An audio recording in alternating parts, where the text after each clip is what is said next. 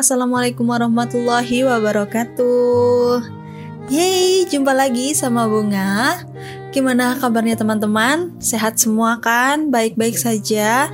Dan karena ini sudah memasuki new normal Jadi buat teman-teman tetap jaga diri Utamakan keselamatan dan kesehatannya. Dan kalau emang nggak penting-penting banget buat keluar Stay at home aja biar kita cepat-cepat memutus rantai COVID ini ya. Biar kita tuh bisa pergi lagi tanpa perlu memakai face shield atau masker yang bikin sebenarnya tuh engep gitu ya. Tapi demi keselamatan kita semua. Oke? Okay? Jadi Bunga mau terima kasih dulu sama teman-teman karena berkat dukungan dan semangat dari teman-teman ini akhirnya akhirnya nih podcast live memasuki season kedua. Yeay! Terima kasih ya buat teman-teman yang selalu mendukung dan selalu kepo. Bunga, ayo season 2, season 2-nya mana? Terima kasih buat semangat dan dukungannya serta doanya. Oke, okay, jadi Hmm, karena life ini berarti life dan love, kehidupan dan cinta. Jadi nggak afdol dong kalau kita bahasnya cuma tentang cinta-cinta aja. Jadi untuk season 2 ini, Bunga memutuskan untuk yuk kita bahas tentang self-improvement. Dan buku yang Bunga baca ini berjudul Yang Belum Usai. Kenapa manusia punya luka batin? Nah, menarik kan? Buku ini ditulis oleh penulis-penulis pijar psikologi dan diterbitkan oleh PT Alex Media Komputindo tahun 2020. Jadi yap, ini emang buku baru teman-teman dan isinya ini tentang luka batin. Jadi sinopsisnya tentang apa sih? Oke, Bunga bacain ya sinopsisnya. Apa itu luka batin? Bagaimana mengidentifikasinya, dan bagaimana cara memulai perjalanan untuk pulih dari luka batin? Buku ini adalah kompilasi esai penulis-penulis pijar psikologi mengenai luka batin. Penulis-penulis artikel dalam buku ini ingin mengajak masyarakat untuk mengenal lebih dekat dengan luka batin. Kita perlu terbiasa mendengar, membaca, dan membicarakan luka batin agar luka tersebut bisa benar-benar kita rawat dan kita sembuhkan. Semoga buku ini dapat membumikan pembicaraan mengenai luka batin, selayaknya pembicaraan mengenai luka fisik saat kita terjatuh ketika menaiki sepeda. Nah, itu dia teman-teman. Jadi dari sinopsisnya udah kelihatan jelas ya tentang apa sih ini isi bukunya. Ya, tentang bagaimana luka batin itu kita rawat, kita sembuhkan, dan sebelum itu kita harus tahu dulu nih luka batin kita ini kayak gimana. Jadi biar kita nggak salah penanganan gitu. Oke, okay. jadi Bunga akan membacakan part 1 tentang luka batin. Yang pertama, sub yang pertama yaitu unfinished business. Di sini ada tiga lagi, tiga materi di dalam sub pertama. Jadi Bunga akan membacakan satu dulu materi karena ini cukup banyak dan kita terbatas oleh durasi karena menurut survei membuktikan kalau teman-teman ini inginnya cukup 30 menit aja gitu. Jadi Bunga akan berusaha mewujudkannya. Oke. Okay? Buat teman-teman pasang telinga ya, pasang konsentrasi karena materinya ini cukup rumit dan benar-benar membutuhkan konsentrasi. Oke, kita mulai ya, teman-teman. Selamat mendengarkan.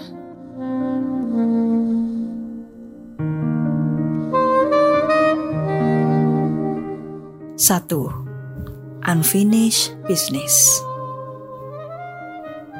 Apa itu luka batin dan bagaimana cara mengidentifikasi luka batin?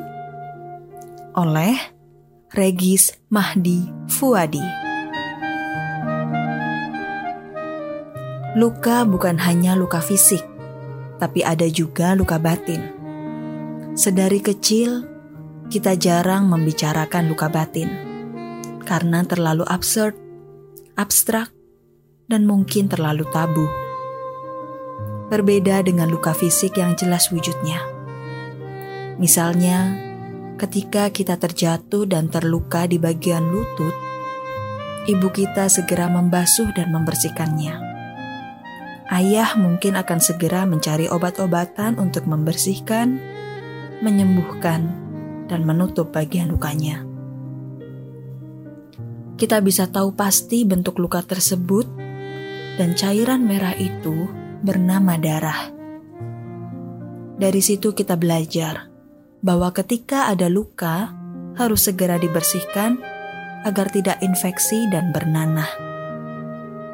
Namun, saat kita menangis karena harus pindah sekolah dan meninggalkan teman lama, saat kita kecewa karena tidak juara, saat kita marah karena orang tua berbohong demi menenangkan diri kita, tidak ada satupun orang yang memberitahu bahwa tiap emosi punya nama.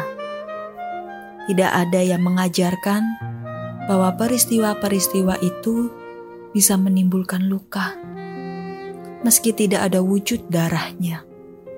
Luka itu adalah luka batin yang juga perlu diobati.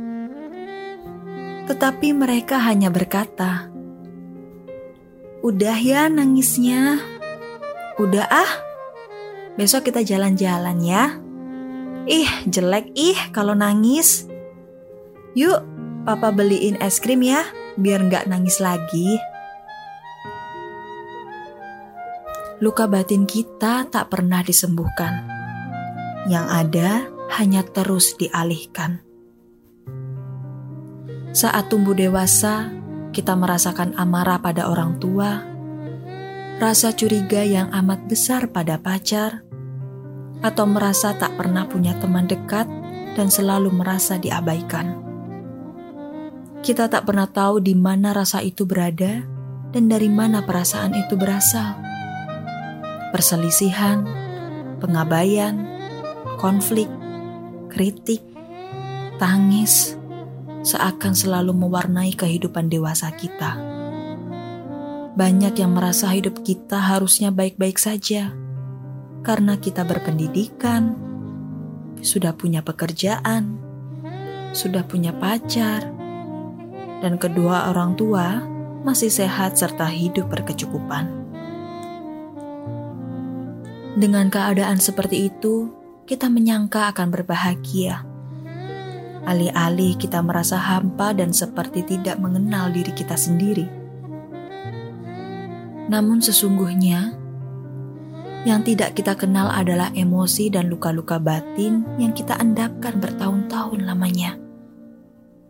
Sejak kita masih kecil dan sangat lugu. Apa itu luka batin dalam keilmuan psikologi? Istilah luka batin sebenarnya adalah istilah populer yang memayungi banyak hal. Luka sendiri awalnya adalah istilah medis untuk menyebutkan luka pada fisik. Akan tetapi, secara populer di dunia kesehatan mental, istilah luka batin digunakan agar mudah dipahami oleh masyarakat. Dalam dunia psikologi, ada beberapa istilah yang dekat dengan luka batin, yaitu trauma, primal wound, unfinished business, dan lainnya. Setiap istilah memiliki sudut pandang yang berbeda dalam memandang luka batin. Kita perlu memahami beberapa sudut pandang tersebut agar lebih bisa mengenali luka batin dalam diri kita.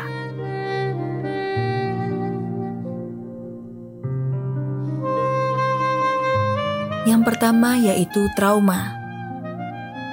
Secara klinis, trauma adalah reaksi emosional yang sangat kuat akibat terpaparnya seseorang dengan pengalaman terkait kematian, cedera serius, atau kekerasan seksual. Pengalaman tersebut dapat terjadi dengan mengalami langsung peristiwa traumatis, menyaksikan langsung peristiwa itu terjadi pada orang lain, mengetahui bahwa orang terdekat kita, yaitu keluarga atau sahabat, mengalami peristiwa tersebut, atau mengetahui terlalu banyak peristiwa detail mengenai sebuah peristiwa traumatis. Misalnya, seseorang polisi atau detektif yang berkali-kali melihat detail korban penyiksaan dan pembunuhan. Penjelasan di atas adalah trauma pada koridor Post-Traumatic Stress Disorder atau PTSD. Sebuah gangguan mental yang tercatat dalam buku klasifikasi gangguan jiwa. Penjelasan tersebut membatasi trauma pada kejadian yang sangat spesifik, yakni kematian, cedera serius, dan kekerasan seksual. Selain ketiga peristiwa tersebut, seseorang juga dapat mengalami trauma karena terpapar perang baik sebagai tentara atau sebagai warga sipil yang mengalami langsung peperangan, mengalami penyerangan atau ancaman secara fisik, seperti dipukul, dirampok, dijambret, dibegal, atau memiliki pengalaman kekerasan fisik saat masih kecil, diculik, disandra, melihat langsung serangan teroris, terkena bencana alam, dan lainnya. Akan tetapi, penggunaan istilah trauma pada praktik psikologi sehari-hari sedikit demi sedikit meluas. Seseorang kadang menyebut bahwa ia memiliki trauma karena menjadi korban perundungan atau bully sewaktu kecil. Orang lain mungkin bercerita bahwa ia punya trauma terhadap pernikahan karena pernah menyaksikan orang tuanya berkelahi, adu argumen, dan bercerai. Dalam bahasa sehari-hari, istilah trauma kita gunakan untuk merujuk pada peristiwa spesifik yang menyakitkan batin, yang membekas, yang menjadikan kita takut, enggan, dan menjauhi sesuatu. Apa yang dialami oleh dua contoh tadi mungkin tidak bisa dibilang sebagai trauma secara klinis. Tetapi siapa pun yang mendengar akan mengamini bahwa apa yang mereka alami adalah peristiwa yang amat menyakitkan dan traumatis. Dari penggunaan istilah trauma, baik secara klinisi atau sehari-hari, dapat kita simpulkan bahwa istilah trauma memang biasanya digunakan untuk menyebutkan suatu pengalaman atau peristiwa spesifik dalam hidup kita, di mana peristiwa tersebut sangat nyata dan sangat berat, baik bagi diri kita, bahkan dari kacamata orang lain. Hal ini sedikit berbeda dengan istilah unfinished business dan primal wound yang akan kita bahas nantinya. Ketika seseorang memiliki trauma, ia dapat terganggu hidupnya hingga pada tahap tidak bisa berfungsi dengan baik sebagai manusia. Misalkan, jika seseorang memiliki trauma hingga tahap klinis, seperti pada orang-orang yang mengalami post-traumatic stress disorder, hidupnya akan selalu dibayang-bayangi peristiwa traumatik pada masa lalu. Bayangan-bayangan itu kadang muncul tiba-tiba, kadang masuk melalui mimpi yang mereka sulit tidur nyenyak. Bayangan-bayangan itu juga kadang muncul karena melihat sesuatu yang mengingatkannya pada peristiwa traumatik yang dialami. Ketika kilas balik peristiwa traumatik tersebut muncul, maka hal tersebut dapat memicu reaksi ketakutan dan stres, seperti halnya orang tersebut mengalami trauma atau re-experiencing untuk pertama kalinya. Selain mengalami kilas balik memori, orang dengan trauma juga kadang sangat mudah sekali tersinggung, marah, dan tidak bisa mengontrol emosinya. Hal ini bisa terjadi karena mereka selalu waspada terhadap segala sesuatu di sekitar mereka. Misalkan seorang tentara yang pernah menyaksikan kematian temannya akibat ranjau darat akan sangat berhati-hati dalam langkah dan akan mengalami teror saat mendengar panci jatuh atau suara rumput yang diinjak. Terakhir, orang-orang dengan trauma juga selalu berusaha menghindari berbagai hal yang dapat mengingatkan mereka atas peristiwa traumatik yang pernah mereka alami. Penghindaran ini bisa berupa tempat, orang, atau situasi tertentu. Hal-hal ini membuat mereka yang mengalami trauma dapat memunculkan perasaan terpisah dari orang-orang di sekitar mereka dan dunia, karena seluruh isi pikiran mereka rasanya hanya dipenuhi oleh ketakutan dan kilas balik traumanya.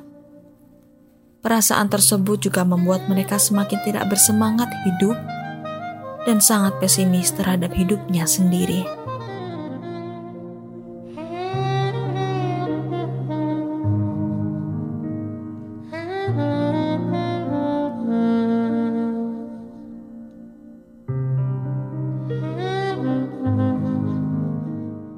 Kedua, primal wounds. Sedikit lebih halus dari istilah trauma, luka batin dalam istilah praktisi psikologi bisa juga disebut primal wounds atau luka utama. Istilah ini disebut lebih halus dari trauma karena primal wounds tidak perlu melibatkan peristiwa spesifik yang sangat mengancam nyawa atau mendegradasi harga diri kita Primal wounds juga sering kali digunakan untuk menjelaskan suatu kondisi. Ketika seorang individu mulai tidak lagi terhubung dengan dirinya sendiri akibat adanya kejadian yang secara subjektif dirasa menyakitkan. Ketika menggunakan istilah primal wounds, nuansa yang digunakan di sini adalah luka emosi yang kita pendam dan berakar dari masa kecil kita tentang perasaan-perasaan terdalam kita, seperti merasa tidak diinginkan, merasa tidak dicintai, merasa tidak pantas, merasa kotor, merasa jelek, merasa terasing, atau merasa menjadi beban bagi orang lain. Primal wounds berdampak sekali pada kehidupan sehari-hari, terutama pada perasaan di dalam diri kita. Primal wounds bahkan bisa mempengaruhi seluruh aspek hidup kita. Misalkan, ketika primal wounds kita adalah merasa terasing, perasaan ini bisa melingkupi setiap masa perkembangan kita. Sejak kecil mungkin kita sudah memiliki keinginan untuk diterima, tapi kemudian tidak bisa mendapatkannya. Kita merasa gagal sebagai manusia karena tidak masuk ke dalam geng favorit di masa sekolah. Kita merasa tidak berharga karena kita merasa tidak populer di lingkungan pertemanan sekolah. Saat sudah dewasa, perasaan terasing, perasaan ditolak, perasaan kurang dipahami dan kurang dianggap itu tetap ada. Walaupun mungkin orang tua kita adalah orang tua yang baik, dan selalu memenuhi kebutuhan kita, tapi kita selalu merasa tidak dekat dengan orang tua. Begitupun dengan anggota keluarga yang lainnya. Kita punya teman, bahkan punya kekasih yang baik, tapi kita merasa ada yang kurang. Kita merasa berjarak dengan semua orang. Primal wounds digunakan untuk mendeskripsikan hal-hal seperti ilustrasi tadi Bahkan luka batin dalam diri kita tidak selalu berasal dari sejarah hidup yang kelam atau peristiwa mencekam. Akan tetapi, luka batin bisa tetap terjadi dari peristiwa-peristiwa sederhana yang tetap bisa membuat kita dihantui oleh perasaan yang bahkan kita tidak tahu apa namanya. Kadang sangat sulit untuk mengakui primal wounds kita, karena itu berarti kita mengakui kelemahan kita. Pada kasus trauma, mungkin seseorang sadar dan mengakui peristiwa traumatisnya, tetapi bingung mengapa mereka tak sanggup melupakannya. Terlebih lagi, bayangan kilas balik kerap kali muncul pada situasi yang spesifik atau mengingatkan trauma. Serupa dengan unfinished business, kadang butuh tahunan hingga kita menyadari apa sebenarnya luka kita. Kadang butuh bantuan dialog beberapa sesi dengan psikolog hingga kita bisa menyadari dan mengakui primal wounds kita. Primal wounds juga digunakan untuk mendeskripsikan luka batin yang tercipta sejak kita bayi. Misalkan pada kasus neglection atau pengabaian dan separation atau pemisahan dengan orang tua kita. Entah karena orang tua kita memang membuang dan membiarkan kita diadopsi, atau orang tua merawat kita, tapi sering meninggalkan kita saat bayi karena terlalu lelah mengurus kita. Akibat ia memiliki luka batin yang belum selesai, sehingga sejak kecil, sebagai bayi, kita sudah merasa ditolak, diasingkan, dan tidak dicintai Perasaan inilah yang kemudian akan berkembang menjadi primal wounds kita saat dewasa. Karena bagi seorang bayi, terpisahkan dari orang tua adalah ancaman hidup dan mati. Akan tetapi, saat bayi kita tidak memiliki bahasa untuk mendeskripsikan ketakutan itu. Yang dapat kita lakukan hanyalah menangis.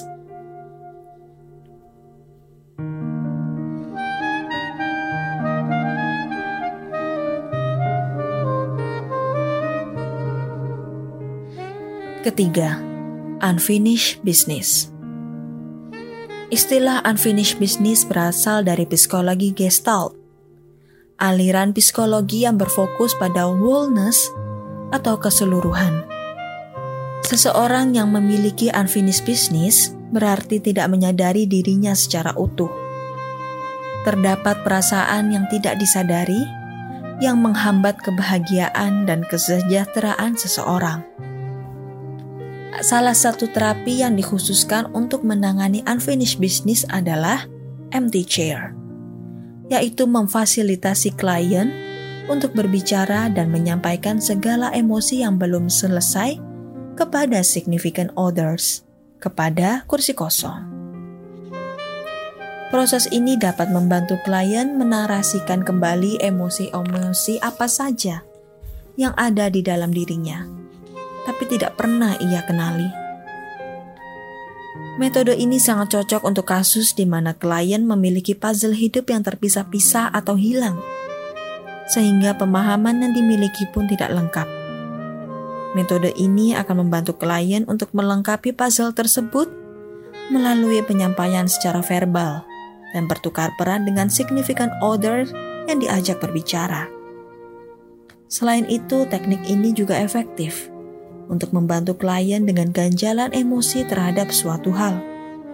Misalkan, kekesalan terhadap orang tua, kemarahan terhadap orang yang pernah membuli dirinya, atau pacar yang pernah meninggalkannya. Dalam psikologi Gestalt, sebenarnya istilah unfinished business cukup dekat dengan primal wounds, yaitu luka batin yang diakibatkan oleh pengabaian orang tua saat kita masih kecil. Hanya saja, istilah unfinished business lebih digunakan untuk menekankan bahwa luka batin yang kita miliki harus kita sembuhkan agar hidup kita tidak kacau. Istilah ini juga sering saya jumpai pada dunia coaching atau organisasi. Misalkan pada orang-orang yang bekerja di industri atau konsultan yang memiliki ritme kerja yang sangat cepat sehingga masalah emosional tidak boleh menghalangi jalan mereka. Kamu bisa lebih memahami istilah unfinished business dari perkataan seorang pegawai pada rekan kerjanya yang akan segera resign.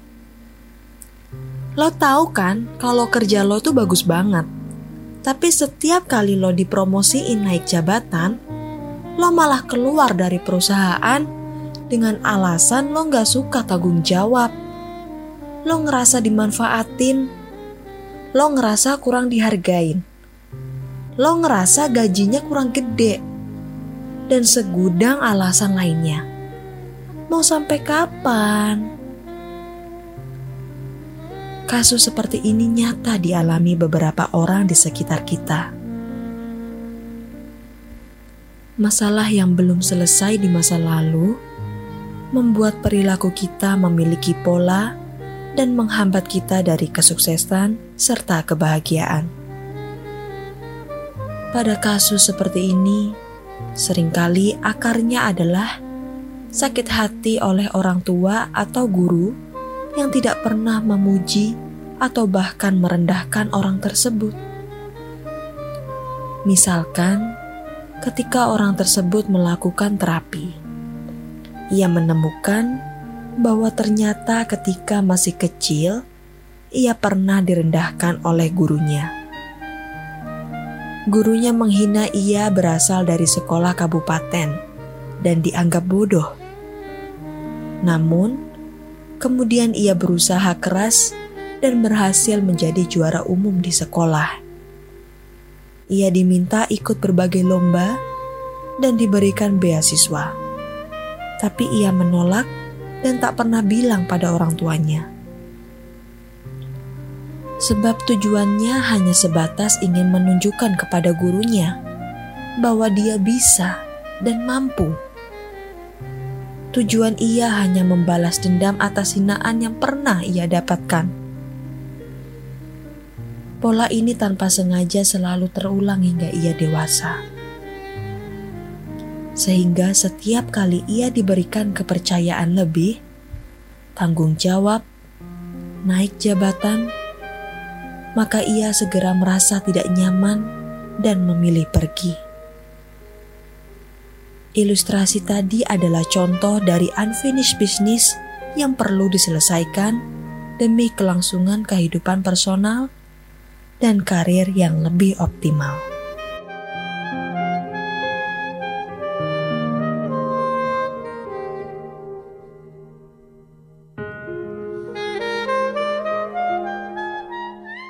Nah, itu dia teman-teman tentang golongan-golongan luka batin, macam-macam luka batin ya. Ada trauma, ada primal wounds, dan yang terakhir ada unfinished business. Jadi kita bisa mencari tahu nih, apa yang bikin kita ini tetap di situ aja. Gak ada kemajuan, lukanya selalu sama. Kalau terjadi sesuatu, masalah yang kita tangisi adalah masalah yang lalu, yang itu-itu saja Nah, ini mungkin ada hubungannya dengan primal wounds kita atau unfinished business kita yang menyebabkan kita akhirnya menjadi trauma. Jadi, buat teman-teman, kita sama-sama saling menguatkan diri, percaya bahwa luka batin kita bisa sembuh kita bisa merawatnya dan menyembuhkannya. Lalu, gimana cara kita mengidentifikasi luka batin kita yang lebih spesifik? Tenang, karena di episode ke depannya Bunga akan kasih tahu bagaimana nih cara mengidentifikasi luka batinnya secara spesifik. Jadi kita nggak bakalan salah. Oke, penasaran? tungguin minggu depan ya. Dan untuk saat ini Bunga pamit undur diri. Terima kasih buat teman-teman. Sampai jumpa minggu depan. Assalamualaikum warahmatullahi wabarakatuh.